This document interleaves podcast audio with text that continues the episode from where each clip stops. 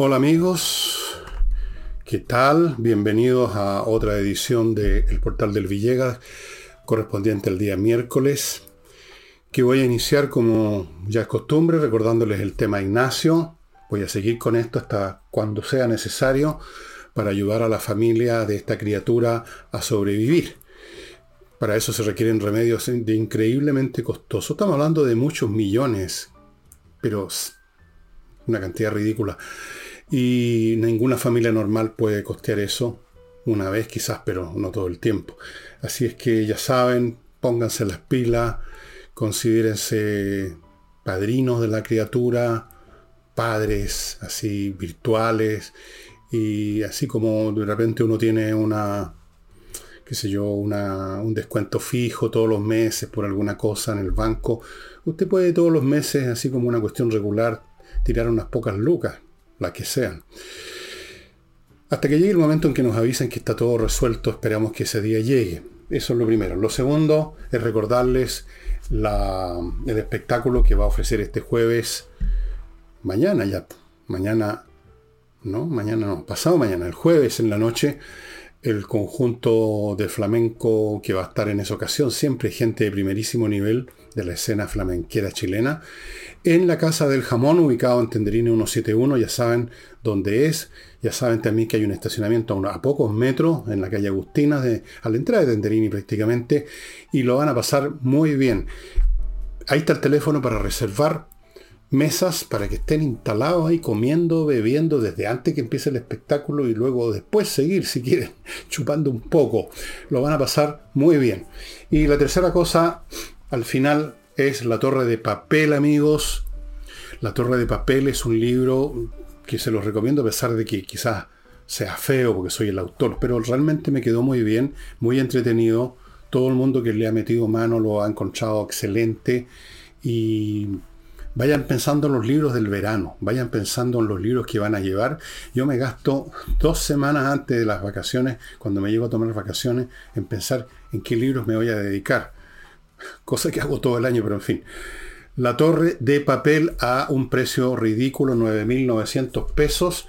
En Santiago se entrega prácticamente en un día. En, en provincia en un par de días, tres días, cuando mucho. Eso. Y entrando en materia sigue y se profundiza, porque se está empezando a convertir en otra cosa, la crisis de los indultos. Indultos entregados, dados por el presidente de la República, el comandante Guevara, perdón, perdón, el, eh, don Boris, el señor Boric, porque se le ocurrió porque él cree que sabe más que la justicia, porque él considera que son jóvenes idealistas inocentes, porque él está de parte de los luchadores sociales, porque son sus compañeros de ruta, porque piensan todos en el mismo territorio mental, porque hizo compromisos de campaña, porque lo presionan desde la izquierda, del Frente Amplio, del Partido Comunista, por todas esas razones, y sin importarle nada, los indultó, prácticamente todos ellos con un, algunos de ellos con un prontuario de veintitantas detenciones, creo que el señor Castillo precisamente, un delincuente ya fogueado. Y pensó seguramente el señor comandante que iba a pasar colado este asunto y que iban a haber unos cuantos reclamos, un par de días y se acababa la cosa, pero resulta que no.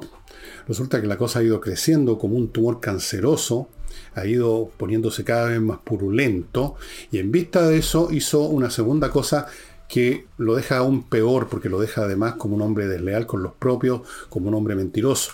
Dijo que todo esto se debía a la desprolijidad y le cortó la cabeza a la ministra Ríos, a su jefe de gabinete y, y luego vino la, una declaración explicatoria, se supone entre comillas, la señora Vallejo, que ahondó aún más el problema, metió más a fondo las patas al gobierno están metiendo las patas hasta el fondo y en este, y en este caso están metiendo las patas en un pantano, no las pueden sacar, cuando tratan de sacarlas se hunden más.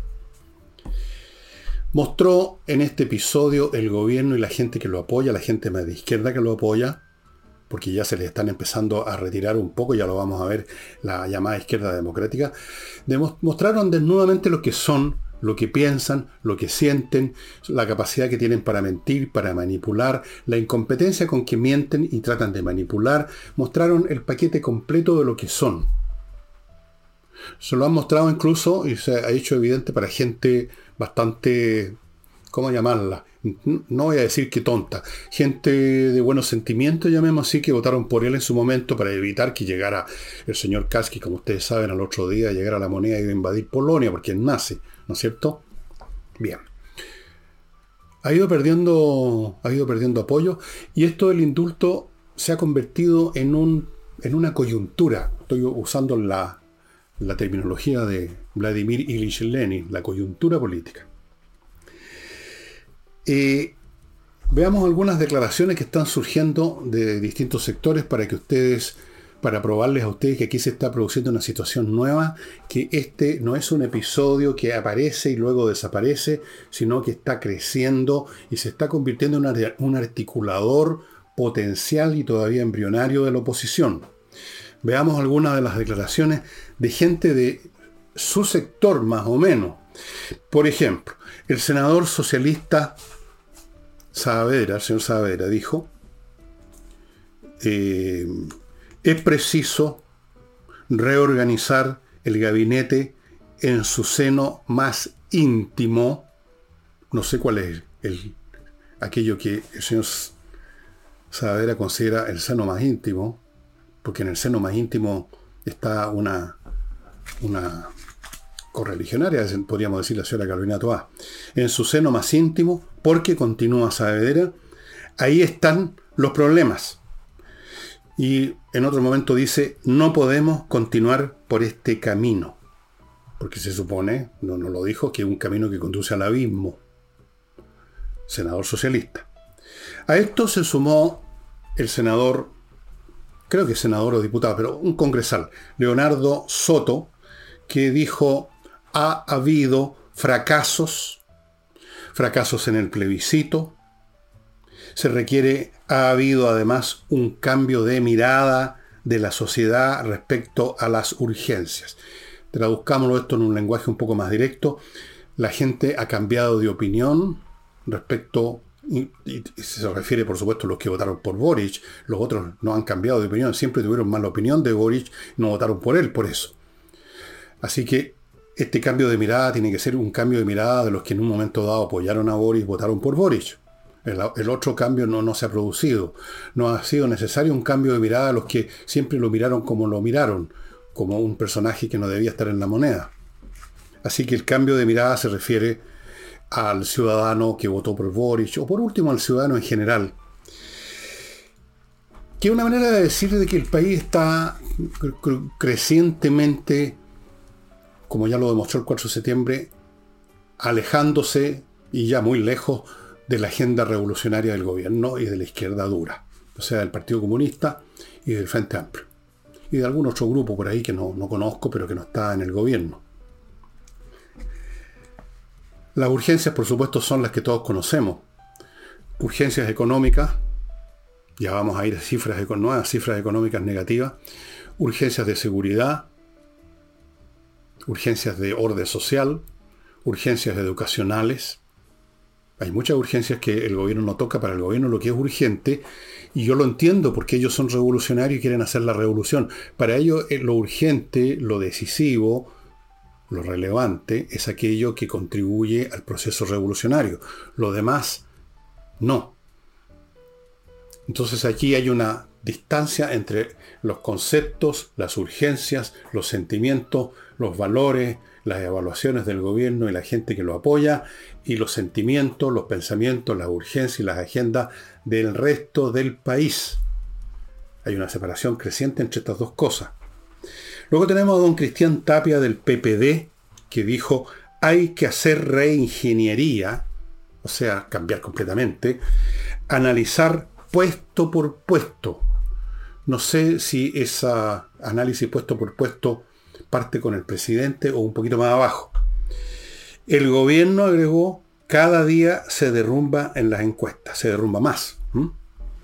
Luego tenemos a alguien que no está en el gobierno, pero que ha orbitado han orbitado ahí, ahí en esa zona, en esa zona opaca, en esa zona crepuscular donde siempre se mueve la democracia cristiana. Don Eric Aedo de ese partido dijo, es absolutamente necesario cambiar el gabinete. La salida de algunos ministros que simplemente no son capaces de llevar a cabo las tareas de gobierno. ¿Qué significan estas palabras de gente más o menos totalmente o muy cercana a el mundo, el universo del progresismo? Ni siquiera me voy a molestar en, en hablar de las palabras de la oposición porque es obvio. Pero antes de eso, amigos, me van a permitir ustedes que les recuerde algunas cosas que son de su conveniencia, no mías, de ustedes. Plan de verano, 24 clases en 397 mil pesos de inglés para que de una vez por todas aprenda inglés. Este curso lo imparte entreninglés.com, la academia que es en este momento la que la lleva, por el profesorado que tiene, que son todos profesores de inglés, por las clases potentes online, lo ha estado haciendo hace tiempo ya, ahora le ofrece este plan específico, este es un rush plan, podríamos decir, para que salga con lo más esencial del inglés en 24 clases por 397 lucas. Cualquier pregunta que quiera hacer, cuándo empiezan los cursos, cómo los empiezo. O sea, eso yo creo que empiezan cuando usted llega, de algún modo, porque son personalizados. Póngase en contacto con ellos en coordinación Continúo con Duemint una plataforma que transformó la manera como las empresas llevan a cabo los procesos de cobranza. Hay más de 700 empresas que están usando esta plataforma con excelentes resultados. Se ha medido. Están mejorando hasta un 70% la efectividad de los pagos. ¿Cómo? Entre el sitio de ellos y vea todos los distintos instrumentos que utilizan para esos efectos. Continúo con kmmillas.cl el lugar donde usted puede cambiar las millas que acumuló por sus vuelos por plata antes que se la hagan desaparecer de un paraguaso. Porque eso es lo que hacen las empresas aéreas en un momento dado. Vaya a kmmillas.cl, se las van a comprar. Vea usted, si no le parece bien, no las vende, pero le va a parecer bien porque la plata es buena. Y las millas en este momento que usted tiene, si no las va a usar, es un número que no significa absolutamente nada. Continúo con inviertanusa.cl. Ya sabe, una empresa chileno-norteamericano que hace todo para usted, para que invierta en buenas condiciones, para que invierta en una buena franquicia, en alguna de las cientos de oportunidades inmobiliarias, miles de franquicias, le abre cuenta en banco norteamericano, le consigue crédito, le consigue, le tramita una visa residencia, lo ayuda a constituir empresas comerciales en Estados Unidos, todo, todo, todo, todo, todo con inviertanusa.cl. Y me permito agregar, aquí esto no es publicidad, sino que es una iniciativa mía, eh, los insto a que se hagan socios de la Unión de Amigos de los Animales, que es una entidad maravillosa que sostiene, alimenta y cuida a muchos gatos, perros, incluso tienen un chanchito muy divertido que tiene un nombre, no me acuerdo qué nombre tiene, eh, en el calendario que me mandaron salía. Eh, muchos de estos animales que la gente vota como si fueran juguetes rotos, hay gente así, ellos los mantienen, pero eso cuesta plata, hay que alimentarlo, hay que comprarle los pellets, hay que al veterinario revisarlo, en fin, hay que, hay que manejar todo ese asunto. Hágase socio, estimados amigos. Unión de Amigos de los Animales, lo va a encontrar fácilmente en la, red UAA, creo que es .cl, y si no es .com, yo creo que es .cl, busque usted, no va a costar nada, con Google se encuentra todo. Y continúo con el programa Las palabras de, del señor Aedo y de todos los demás son bastante fuertes. Pero yo creo que nos revelan todo. No, no son completamente francas, no dicen eh, en forma 100% nítida lo que yo creo que está detrás de esta pedida eh, universal de un cambio de gabinete. Yo creo que lo que está detrás de la pedida de que haya un cambio de gabinete, que haya un cambio, por lo tanto, las personas, lo que está detrás de eso, lo que se está pidiendo realmente es un cambio de gobierno, un cambio de la dirección del gobierno, un cambio de su agenda. Pero no se dice así porque sonaría fuera de lugar. En este momento, digamos, la contingencia del indulto y las desprolijidades que el propio presidente achacó a, su, algunos de sus, algunos de sus ministros, dan Pablo para este tipo de demanda, centrada en los ministros, en el gabinete, pero yo creo que en el fondo lo que se está pidiendo es un cambio en la dirección que va este gobierno. se le está pidiendo al gobierno algo bastante difícil. Se le está pidiendo que deje de ser lo que es. Porque en definitiva, está claro, estas personas no, no son lesos. Está claro que no basta con cambiar personas. Si resulta que el cambio de la ministra X por, por, por la ministra Y o el ministro Y son, son las mismas políticas con distinto rostro y con distinto nombre, no tiene sentido. Cuando se pide cambio de gabinete, se está pidiendo en el fondo cambio de políticas de gabinete, cambio de políticas del gobierno, ¿no es así? Hay, hay, otro, eh, hay otro comentario que vale la pena mencionar. No es una persona de gobierno, fue exministro, exministro de Justicia, y yo conocí personalmente en algún momento, don Isidro Solís, dijo lo siguiente, que yo creo que lo dije en un programa con otras palabras. Dijo, el presidente es moralmente responsable de todo lo que hagan los indultados. Y dijo una cosa súper, súper eh, fuerte, fuertísima. Dijo, si el día de mañana el señor Castillo, que es el que tiene el más eh, rico currículum delictivo, si el señor Castillo mata a una persona, la sangre va a correr por las manos del presidente de la República. Lo dijo mucho más fuerte de lo que lo dije yo, que soy más benévolo, supongo, que dije que se tiene que hacer responsable de lo que pase con estas personas. Creo que más o menos esas son las palabras que usé, o algunas parecidas. Eh, ahora, cuando dice que el presidente, además de que es responsable de todo, tiene la autoridad, tiene los mecanismos, los instrumentos para revocar esa medida que el mismo, el mismo presidente dijo que es una medida nacida de una desprolijidad, o sea, de una mala información, lo que significa es una medida equivocada que tomé por datos equivocados. Esa es la explicación que por supuesto todos sabemos que es mentira, sabía perfectamente lo que hacía. Pero tomemos sus palabras como si fueran la verdad. Entonces debiera, y podría, dice Solís, revocar revocar estos indultos, lo cual significa lo mismo que, como dije en el caso anterior, pedirle al gobierno que se revoque a sí mismo. Es una pedida bastante difícil que se cumpla, casi imposible. No digo imposible, sino casi imposible. Porque por lo que me dicen mis informantes, que los tengo incluso dentro de la moneda, Así es. ¿Cómo tiene informante entre la moneda? Se preguntarán algunos de ustedes. ¿Acaso alguien del gobierno es amigo suyo? No. ¿Acaso hay una secretaria por ahí que usted conoce y que graba las cosas, tiene un, un aparato de escucha en las paredes? No. Pero hay otros métodos en que se saben las cosas, estimados amigos, los voy a dejar en el misterio. El hecho es que en el momento mismo en que estoy grabando este programa, en el gobierno, en distintas instancias y reuniones, se está discutiendo qué es menos malo y dejar las cosas como están, que siga madurando el, tumor o la pústula, no hacer nada, esperando que opere una vez más el olvido, que llegue otro tema. Hay muchos partidarios de esa postura de simplemente abrir el paraguas, esperar que pase el temporal de caca y ya vendrá otro día, mañana será otro día. Esa es una postura. Y la otra es, eso no nos sirve ahora porque se está configurando lo que yo mismo creo que se está configurando un cuadro de coyuntura política. Más vale que el presidente al menos revoque el indulto de uno o dos de estos fulanos, los que tienen el peor currículum. Vamos a sufrir costos con, el Partido Comunista, con el Frente Amplio, vamos a sufrir costos, pero son menores. No son costos que lleven a la muerte el gobierno, en lo otro podría, eventualmente.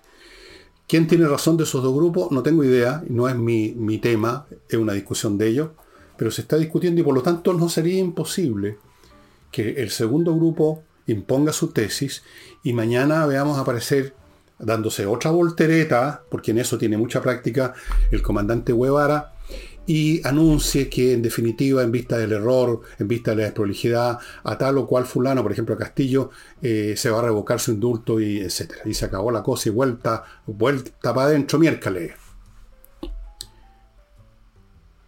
¿Podrá ser? Bueno, no necesitamos adivinar, no necesitamos hacer apuestas. Los días que vienen lo van a decir, porque esto es una cuestión de días.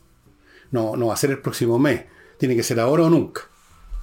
¿Cuál de las dos creo yo que va a ser la postura que se imponga? No tengo idea, porque hay mucha paridad en, las dos posturas. de eso no tengo información. ¿Quién tiene la voz cantante? ¿Quién parece que es el que tiene más fuerza?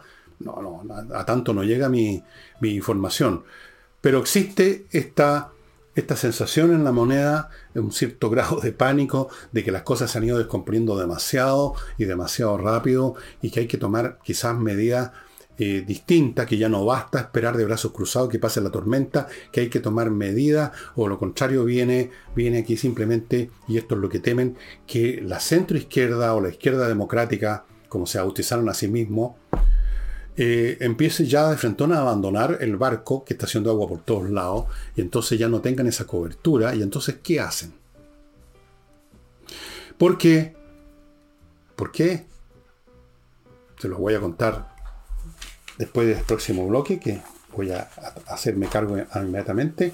Les recuerdo, amigos, miclimo.com, la empresa chilena premiada que los va a dotar de la mejor climatización, los mejores dispositivos, la mejor instalación y la mejor mantención. Lo, lo segundo es muy importante. Usted no saca nada con tener el mejor auto, el mejor avión o la mejor máquina de cualquier cosa del mundo si no tiene buena mantención, porque todo requiere mantención miclimo.com. Continúo con Oxinova, este producto mágico, este sobre con un polvito que se convierte al mezclarse con agua, más o menos en una hora, en una colonia de bacterias aeróbicas. Usted vuelca ese producto ya con la, colonia formada, usted no la va a ver, pero va a estar ahí. En el lugar donde haya más de hondez por ejemplo, un pozo séptico, yo creo que son lo que se llevan el premio y eso va a desaparecer muy rápido porque estas bacterias se comen, destruyen a las bacterias anaeróbicas que producen los malos olores. Esto es válido también para una casa sin pozo séptico, sino que con salida alcantarilla normal, como toda casa urbana, pero que igual junta en el fregadero, la cocina, en la, en la donde sale el agua sucia cuando usted lava la ropa. Por todos lados se juntan materiales que producen mal olor y por lo tanto este es el producto que les recomiendo. Se compra en el sitio de ellos, en ninguna otra parte. Continúo con compreoro.com, la manera de asegurarse financieramente, tener una especie de respaldo, una póliza de seguro para contra toda eventualidad, llegado el caso que se venga abajo el mundo, el oro y la plata van a seguir valiendo y usted los va a tener en sus manos porque es un objeto, es un metal. El oro y la plata son metales. Ambos vienen en la forma de lingotes de distintos tamaños, unos de oro son chiquititos, que se lo he demostrado muchas veces, todos de 99,99% de pureza certificados por la Universidad Católica. Y continúo y termino este bloque con Fastmark, embarque aéreo, embarque aéreo y marítimo courier desde Miami a Santiago para empresas y para personas. Las empresas traerán en container, en barco, en avión, lo que necesitan para su funcionamiento y las personas lo que hayan comprado, un paquetito, aunque sea de este porte, también Fastmark se puede hacer cargo, tiene servicio paquetería. Bien, pues. Em, yo he dicho miles de veces y voy a repetir majaderamente que este es un gobierno inviable. Y voy a insistir en este punto porque cada episodio como estos muestra la inviabilidad. Es inviable cuando no puede tomarse ningún camino. No hay vía disponible. Eso significa inviable. No hay manera. Vean ustedes en este caso cómo se refleja esta inviabilidad. Por un lado, el gobierno con este indulto va contra el sentir de la gente de la justicia, los abogados, la Corte Suprema, en general el mundo de la justicia, contra el sentir de una parte de los que lo apoyan, que están en la izquierda democrática, contra gran parte, como lo reflejan las encuestas de la ciudadanía, pero brutalmente gran parte, creo que la cifra es 75% más, y por lo tanto es mala. Es malo seguir ese camino. Pero por otro lado no lo pueden desandar porque ellos dependen ideológicamente del Partido Comunista, del Frente Amplio, de ellos mismos. Ellos mismos están en ese mundo. Ellos mismos se empaparon con esa sumatoria de clichés que son las posturas de la izquierda y la extrema izquierda, los anacronismos ideológicos, pero que siguen funcionando para ellos. No pueden hacer ni una cosa ni pueden hacer la otra. Eso se llama inviabilidad. Si este fuera un gobierno que contara con fuerza física, le importa un huevo lo que opine la, lo que opine el pueblo y hacen lo que ellos quieren hacer, justificándose a sí mismos, legitimándose con la idea de que ellos saben mejor, ellos son la vanguardia, los fascistas pobres no saben nada, son una manga de imbéciles, nosotros vamos a hacer lo que es necesario, les vamos a meter la inyección en el culo y el país va a estar mejor y después nos van a agradecer. ¿Y para qué vamos, cómo vamos a hacer eso? Para eso tenemos fuerza. El estilo, digamos, de lo que pasó, por ejemplo, por ejemplo, entre muchos ejemplos, en la Europa eh, central, cuando terminó la Segunda Guerra Mundial, y Polonia, Hungría, Checoslovaquia, etcétera, se convirtieron en países comunistas no porque el país, los, ciudadanos querían ser comunistas, ni mucho menos, sino porque los grupúsculos comunistas que existían en esos países contaron con el apoyo del ejército rojo e instauraron sus regímenes a la fuerza. Punto, se acabó. Pero Boris no tiene esa fuerza. El comandante Guevara no tiene un montón de barbudos, o tiene unos muy pocos barbudos. No tiene esa fuerza, no tiene el apoyo popular, no tiene, no tiene nada. Entonces no puede seguir ese camino. Tampoco puede, así como así, darse una vuelta carnero y convertirse en un gobierno de administración del modelo neoliberal porque va contra todos sus principios, contra su aliado, contra el Partido Comunista, contra el Frente Amplio, contra sus propias narrativas, contra su ser. Entonces, ¿qué hacen? ¿Cómo van a resolver este intríngulis? Por ejemplo, si el presidente Boris llega a, salirnos el día de mañana en una cadena de emisores y nos dice, he decidido, eh, ¿cómo dice?, anular el indulto por el señor Castillo, por ejemplo, lo nombro como ejemplo, eso sería una voltereta comunicacional, no muy distinta a las anteriores, más fuerte, más costosa para él, pero una voltereta porque no cambiaría la esencia de la cuestión. Porque este gobierno, como es, no puede irse ni por aquí, ni por allá, ni tiene fuerza, ni tiene legitimidad, ni tiene los votos, ni tiene la Fuerza Armada, no tiene nada más que las patas y el buche y los cargos de gobierno. El único camino que tiene es, una, es un no camino, es el cantinfleo, son las maniobras comunicacionales, son las promesas, son las mesas de diálogo, la molería, la moneda, todos los días tiene una nueva mesa, o sea, nada, la nada misma. Y si volviera y si, retomaran detenido a Castillo, el cambio no es muy grande. O sea, es grande y no es grande. Sería un esfuerzo por hacer algo en realidad bastante mínimo comparado con todo lo que no han hecho y que debieran hacer para salvar la situación. O sea, la inviabilidad sería, seguiría siendo la misma.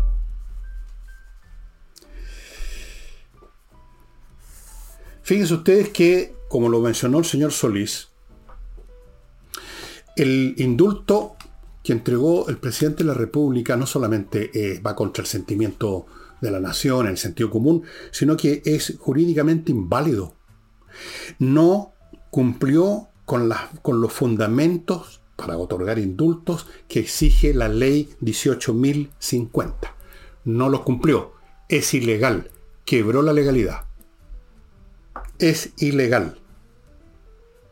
De hecho, Solís agregó, me parece que fue Solís, que para revocar, para discutir esta, este indulto, para anularlo, para revocarlo, podría actuar, si no el presidente, la Contraloría, fíjense ustedes, o y el Tribunal Constitucional.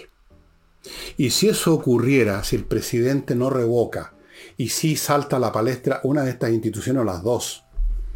Se estaría produciendo una situación no tan distinta, diferente en muchas cosas, pero no tan distinta a la situación que vivió Salvador Allende en 1973, cuando el Congreso declaró que se había salido la legalidad. Yo no digo que va a ser igual y que tendría las mismas consecuencias, ni mucho menos. Estoy diciendo que se produciría una situación en la cual veríamos una vez más, como vimos el 73, un conflicto ya no entre personas o partidos, sino que entre instituciones del Estado. Una institución diciéndole a la otra institución que se salió de la constitución que nos rige a todos y a las instituciones. Sería entonces el tema del indulto, por eso dije que ya es más que una crisis, se estaría convirtiendo en un tema o sea, sí, una crisis, pero ya una crisis no meramente política, así, mediática, de imagen del presidente, sino que ya una crisis en gran escala a nivel institucional.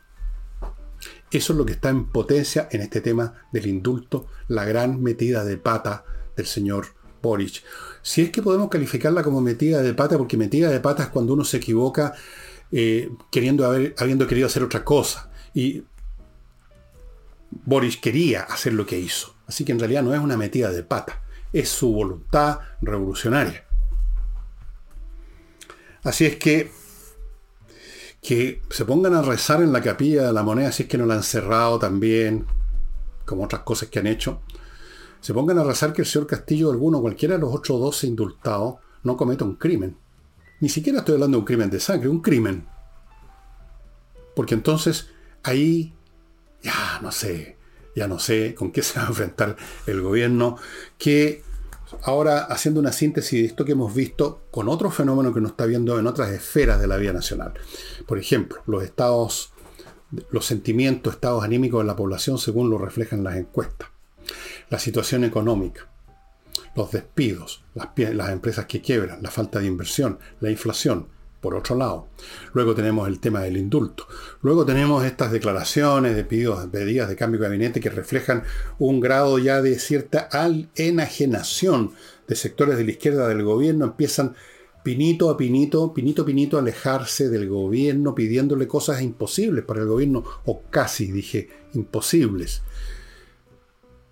Luego tenemos lo que nos contaba ayer Nicole Rodríguez en el sentido de que el señor Osandoni, probablemente con detrás de él parece ser la renovación nacional, la oposición, están planteando que ellos vuelven a la mesa para ver el tema de la seguridad. Si el gobierno responde un petitorio, muy difícil que lo responda el gobierno, porque una vez más significa en el fondo pedirle al gobierno, a través de esos puntos, que deje de ser lo que es y que se convierta en otra cosa.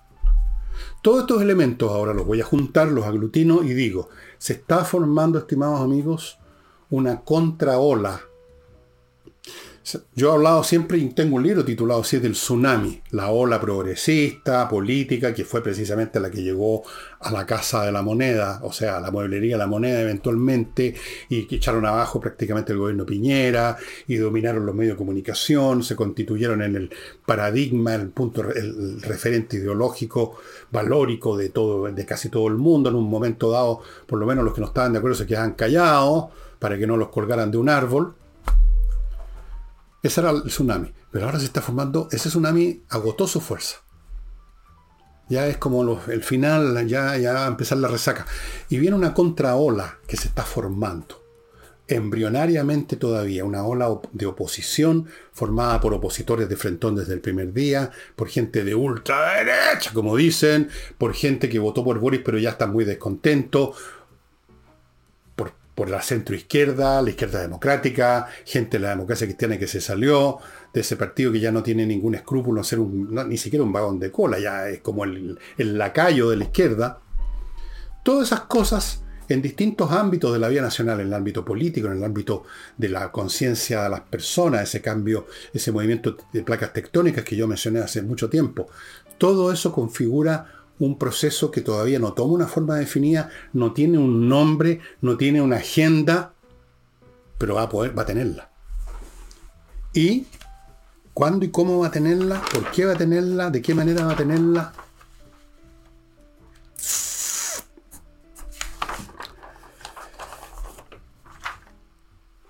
Podría ser, por ejemplo, una coyuntura que, venga, que viene en camino, que posiblemente se produzca, la, eventual acusación constitucional contra el presidente de la República que está estudiando, no están decididos, pero la están estudiando en Renovación Nacional, o sea, cuando digo la están estudiando, incluso han encargado a algunas personas que hagan el estudio jurídico de las bases que habría, los republicanos también están en eso, el Partido Republicano, una acusación constitucional contra el presidente Boric. En Renovación Nacional dicen que este es un tema básicamente una decisión política. ¿Cuál podría, si llega a ocurrir, puede que no, puede que no haya acusación constitucional, por lo menos de parte, no, que no se sume RN, no sería nada raro. El señor Chalper ha dado la hora y otro de ese sector en este sentido. ¿Cuál podrían ser los resultados de esto? Naturalmente que esto requiere mucho más análisis, más tiempo para analizar, pero hasta el momento yo veo dos posibilidades, dos posibles efectos que pueden ser excluyente el uno del otro o ir en paralelo. Uno, si esa acusación se materializa, independientemente que se rechace o se apruebe, pero se materializa, se lleva a cabo, se acusa al presidente, podría permitirle a la izquierda viabilizarse otra vez con el viejo llamado procedimiento de la victimización. Los fachos, los patricios, como diría Fernando Hacha, están persiguiendo al pueblo encarnado en el comandante Guevara. Perdón, Guevara. Perdón, Boric. Perdón, Guillermo Tellier. No sé qué nombre darle ya. La persecución. Ellos viven de la persecución, viven en la persecución, prosperan en la persecución. Las víctimas son como un, permanente Cristo colgando una cruz política, pero es una cruz súper cómoda, con un colchoncito, los clavos no existen, son más bien pitutos internacionales, etc. Ese es un posible efecto si, si hubiera acusación. El, otro posible efecto, si hubiera acusación, si está en marcha, si estuviera en marcha, independientemente que se rechace o no, podría constituirse, ¿cómo llamarlo?, en el centro de gravedad, en la coyuntura el punto de encuentro para aglutinar y cohesionar en una sola entidad a estos distintos sectores que ya están descontentos con el gobierno, que estuvieron siempre contra el gobierno, que se pusieron después descontentos, que se están poniendo recién ahora, pero que en general, digamos, suman en esta ola contraria a lo que está ocurriendo en la modelería de la moneda. Sería un, ¿cómo llamarlo? Sería como una convocatoria. Sería para la oposición que ahora tiene muchas caras, rostro y voces, sería una voz común. Un objetivo común. Funcione o no funcione, no importa. Un objetivo común, como la izquierda tuvo tanto tiempo el objetivo común de reventar a Piñera. Piñera no lo votaron, no lo votaron de la moneda, pero por Dios que les sirvió. Esto podría servir para aglutinar a la oposición con un objetivo determinado y no quedarse eh, empantanado una multitud de distintas, diversas y e inarticuladas quejas particulares. Un frente común. Un punto de encuentro. Podría ser. Podrían ser otras cosas también, que ignoro, que no se me han ocurrido hasta este momento. Y voy al económico ahora. El Banco Mundial nos dice que no, no, no, nos da una buena noticia. O sea, este gobierno sí es capaz de récords. El récord es que somos el, país eh, de Latinoamérica, de Sudamérica, con el peor rendimiento económico. Somos el único país que va a tener un Producto Interno Bruto negativo este año, 0,9 menos. No hay crecimiento, sino que decrecimiento. 0,9 probablemente va a ser más. Siempre las cifras resultan más optimistas, la realidad siempre dobla. Es como los presupuestos que le dan a usted los maestros chasquilla, esto le sale un palo y siempre es el doble. Probablemente va a ser más que eso, pero da lo mismo. El Banco Mundial. Y continúo con lo que un, un, ejemplo más de lo que es la oposición en Chile hasta este minuto. Chile Vamos rechazó la moción de censura que se había presentado contra Carol Cariola como presidenta de la mesa que trata los asuntos constitucionales.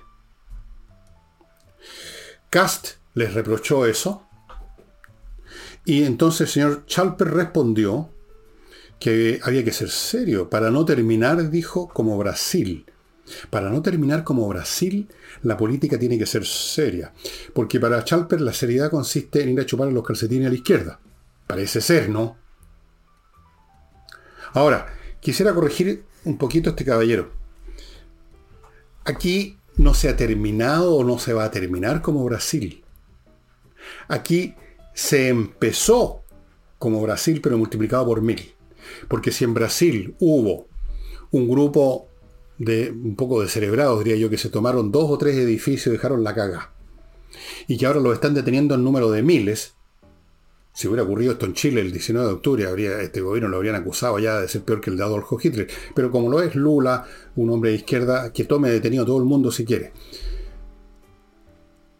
Acá se multiplicó por miles, o aquí no tuvimos tres edificios tomados por unos tipos vociferantes, que tuvimos un país completo tomado por una masa organizada de destructores, de vándalos, de incendiarios y de violentistas.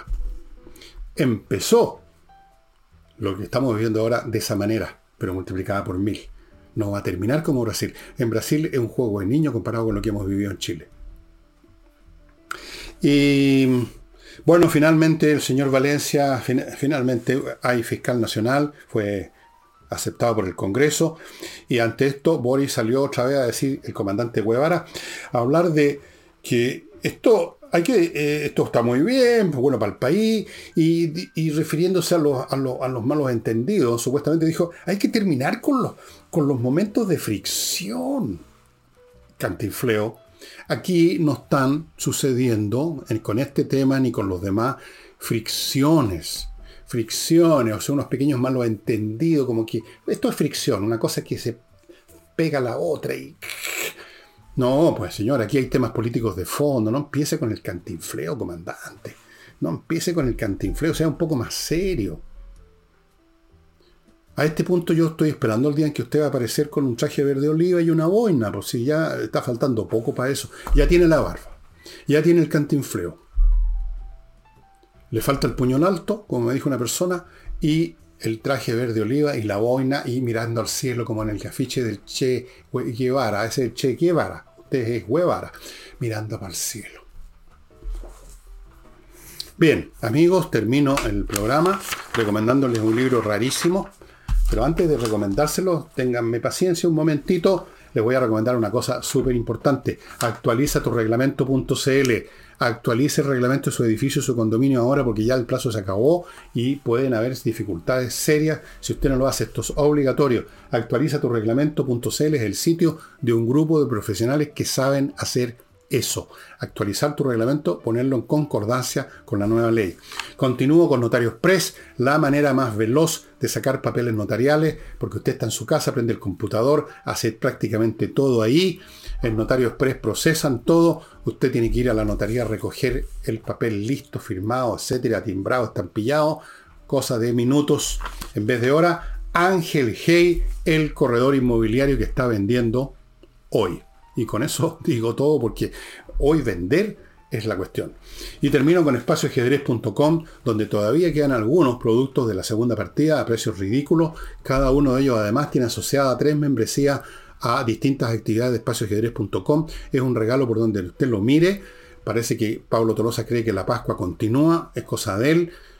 Bueno, haga, suya la ocasión, entre espacioajedrez.com, vea los cursos que hay, vea los productos que va a comprar y no olvide que el ajedrez es un gran adiestrador mental para los niños, para los niños de todos los tipos, pero muy en especial para los niños clever.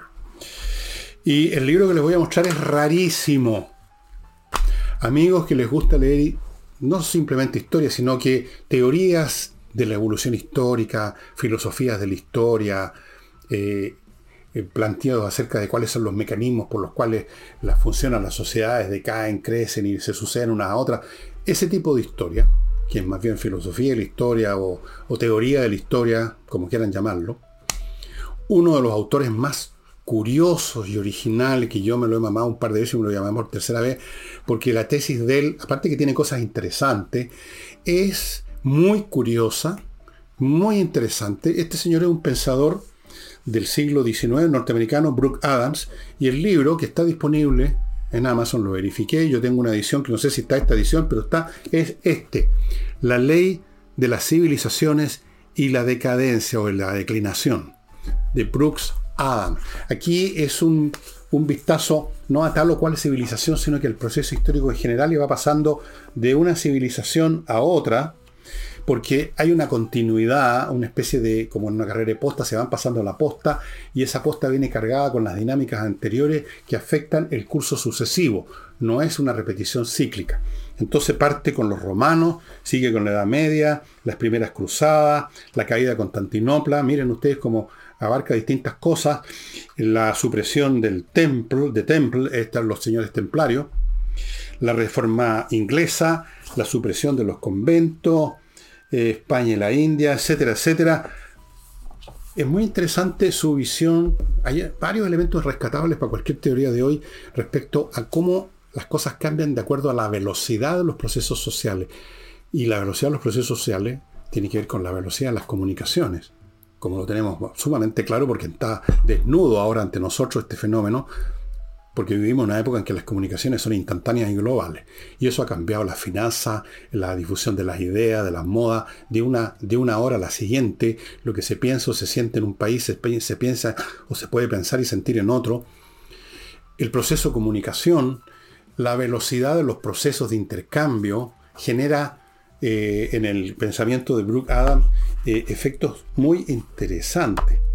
Eh, realmente muy original este fulano, que era un pensador de una familia, la familia Adams, no los locos Adams. Los Adams fueron una, un clan familiar de gente muy interesante toda, muy inteligente toda, que actuaron en distintos ámbitos, algunos académicos, otros políticos, dándole un poco la razón a este estudio de Francis Galton que hizo eh, me parece que a fines del siglo XIX, principios de este, que se llama, el estudio se llama Genio y Herencia, que dice que la inteligencia y la genialidad es una cuestión que se hereda, es una cuestión que está dentro de la familia, bueno, hasta el ejemplo de la familia Bach, por ejemplo.